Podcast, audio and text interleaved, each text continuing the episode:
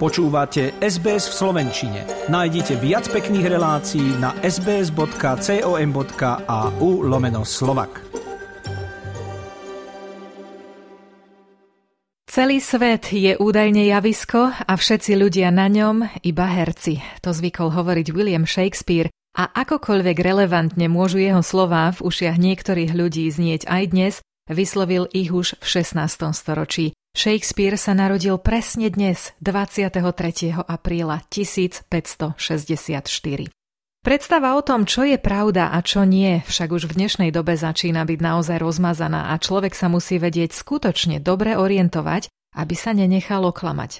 Takzvaný chatbot, ako mu hovoria na Slovensku, medzi inými napríklad chat GPT, je aplikácia postavená na umelej inteligencii. Zadáte jej určité parametre a ona vám napíše domácu úlohu, správu pre šéfa, životopis, čo len chcete.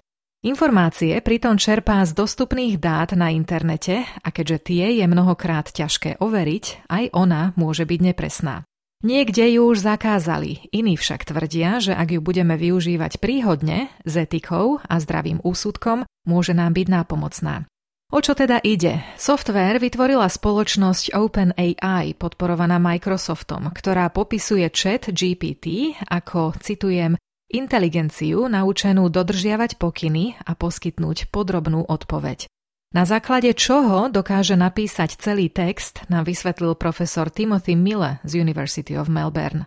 All that large language models really do at a high level is they... Veľké jazykové modely sú pri umelej inteligencii postavené na vzťahu jednotlivých slov, ako sa vyskytujú vo vetách a aká je pravdepodobnosť, že sa veta vytvorí z údajov, ktoré má k dispozícii. A zdroj, z akého je naučený čerpať chat GPT, je v podstate internet. Ak ste to náhodou ešte neskúšali aj osobne, pre lepšiu predstavu máme aj príklad. I want you to complete the, this sentence that I'm about to give you, okay? Keby som vám dal za úlohu dokončiť vetu, hovorí profesor Miller, ako by ste ju dokončili? Žena bežala hore čím? Čo by vám zišlo na um? Zrejme slová ako hore kopcom, hore schodami, Isto by ste nepremýšľali nad tým, že kto si pobeží hore banánmi. To ani nedáva zmysel a ani sa o tom nepíše na internete. A zhruba o to ide pri umelej inteligencii, teda AI, Artificial Intelligence. Na základe postupnosti slov, ktoré pozná z bohatého internetového obsahu, sa snaží zistiť, aké je ďalšie slovo, ktoré by mohlo nasledovať, keby sme dali celý internet dokopy. Táto forma umelej inteligencie má mnohoraké využitie. Od rýchleho odpovedania na e-maily, čo vidíme už aj v práci, napríklad na programe Teams, kde vám šéf napíše, aby ste čosi urobili a zároveň sa vám pri jeho výzve objavia tri verzie vašej možnej odpovede. Cez písanie životopisov až po tematické články, eseje alebo domáce úlohy. Keďže však OpenAI neposkytol informácie o tom, kde sú údaje používateľov uložené alebo ako sa používajú, existujú obavy o bezpečnosť osobných údajov.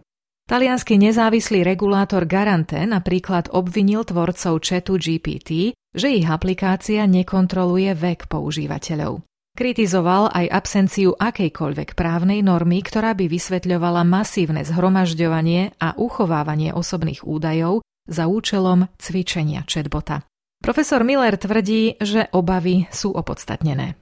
These are simple things that people could have, that they should have thought about. Sú to jednoduché veci, na ktoré by mali ľudia myslieť ešte predtým, ako umelú inteligenciu nakrmia istými údajmi. Je zarážajúce, že tieto veci neboli vzaté do úvahy a hoci sa o nich už dlho hovorí, nič sa nemení. Ako používateľ chcem vedieť, že ak si odo mňa beriete osobné údaje, či ich budete držať, ak áno, ako dlho a kde.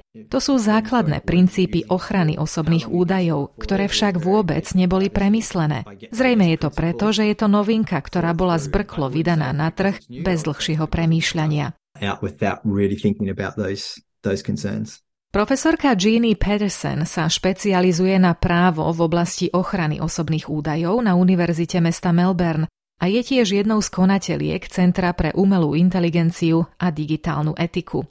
Nedostatok informácií o tom, ako a kde sú údaje používateľov zhromažďované, je podľa nej nie len otázkou bezpečnosti, ale aj toho, ako sa tieto údaje používajú na ovplyvňovanie názorov.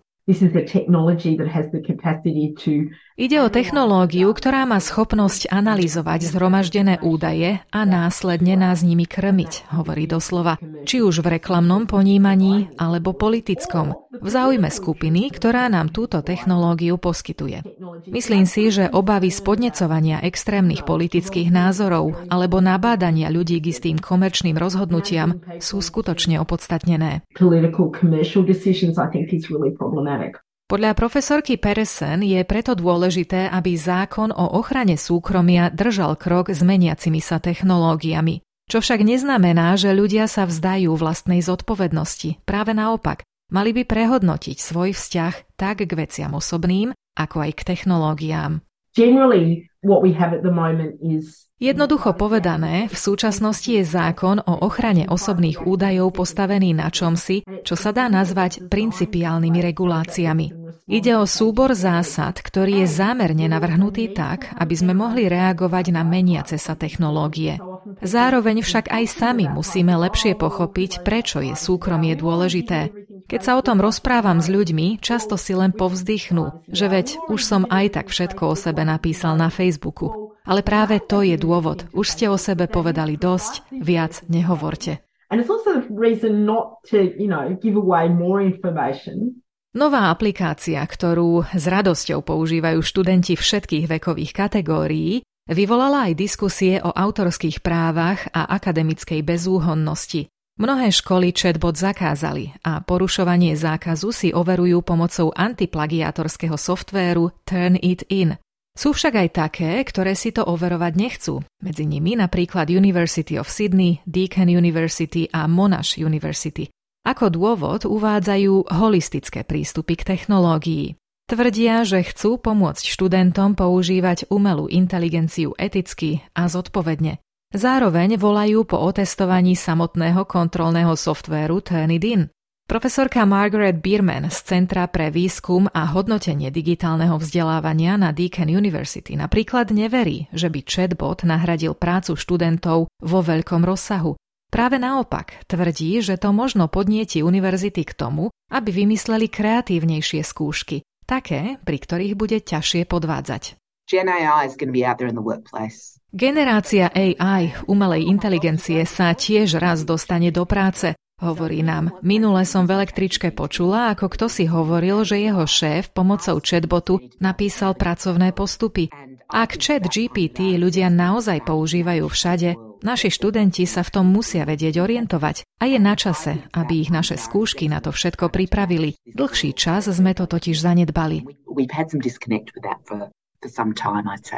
Profesorka Bierman trvá na tom, že generatívna umelá inteligencia poskytuje skôr štandardnú odpoveď než kritickú a hodnotiacu. Hovorí, že to študentom poskytuje príležitosť na uplatnenie kritického myslenia novým a relevantným spôsobom. Je podľa nej totiž pravdepodobné, že tento nový softvér bude súčasťou rôznych vzdelávacích nástrojov, ako je napríklad počítačový program Microsoft Word. Within this framework, v rámci tohto vidím uplatnenie aj pri nás samotných, dokázať sa kriticky zamyslieť nad vlastnými názormi. Je to, čo nám AI vracia, rozumné, alebo je v tom nejaký problém? Hodnotiaci úsudok je veľmi dôležitý, aby ste dokázali rozlíšiť, či je rozumné, čo si povedať, alebo nie. A tiež to nemusí byť úplne jednoznačné. Stále hovoríme o kritickom myslení. Nehovoríme o čierno-bielých odpovediach.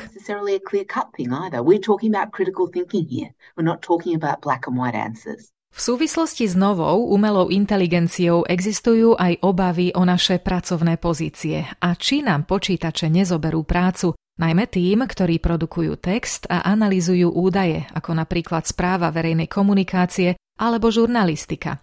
Profesorka Miller si nemyslí, že chat GPT úplne nahradí ľudí ale možno zmení rozsah istých pracovných pozícií. Technológia má podľa jej slov stále obmedzenú kapacitu, pokiaľ ide o rozhodovanie a iné hodnotiace vlastnosti, ktoré majú iba ľudia. I can ask it some pretty technical questions. That's all that it's doing. Môžem jej položiť niekoľko technických otázok, aj v nich sa ale možno pomýli.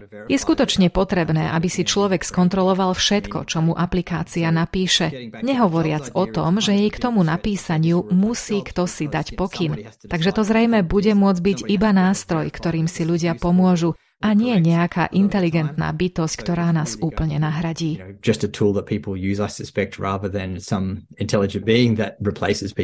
Presnosť aplikácií a rozličných modelov umelej inteligencie je skutočne na zváženie. V niektorých prípadoch dokáže byť tak mimo, že sa v jej súvislosti začalo používať slovo halucinácia. Opisuje situáciu, keď systém AI vytvorí nezmyselné alebo falošné bludy, Jednoducho preto, že dané slová si na internete navzájom zodpovedajú. Či sa nám to páči alebo nie, AI, teda Artificial Intelligence, respektíve umelá inteligencia, je na svete a hoci sa ozývajú hlasy aj priamo od jej tvorcov na jej dočasné zastavenie, aspoň dovtedy, kým sa zdokonalí ona sama, ako aj legislatíva s ňou spojená, na teraz je medzi nami. Už aj na Slovensku média informovali o starostovi z Austrálie, o ktorom AI napísala, že bol obvinený z korupcie, hoci to nebola pravda. Keďže však článok nemá autora, koho dáte na súd za ohováranie? Alebo ďalší prípad, trošku menej zraňujúci. Nemecký fotograf si odmietol prevziať cenu za najlepšiu fotografiu, ktorú poslal do súťaže na skúšku. Porota ju vyhodnotila ako najlepšiu a išlo o veľmi prestížnu súťaž. Fotku však neurobil on, ale umelá inteligencia. Po zverejnení tohto vyhlásenia ju organizátori okamžite stiahli z obehu. Samotný fotograf na svojej sociálnej sieti napísal, že nie je fér, aby bol človek hodnotený oproti počítaču.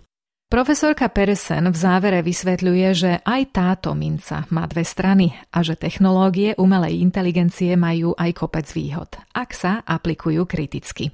You know, this could be useful for you. Áno, môžu byť aj užitočné. Zoberte si napríklad, že som dyslektik a písanie mi robí problém. Predstava, že mi s tým pomôže sofistikovaná technológia, je vynikajúca. Alebo som pristahovalec, pre ktorého je ťažké písať v inom jazyku. Je fantastické mať takúto pomôcku.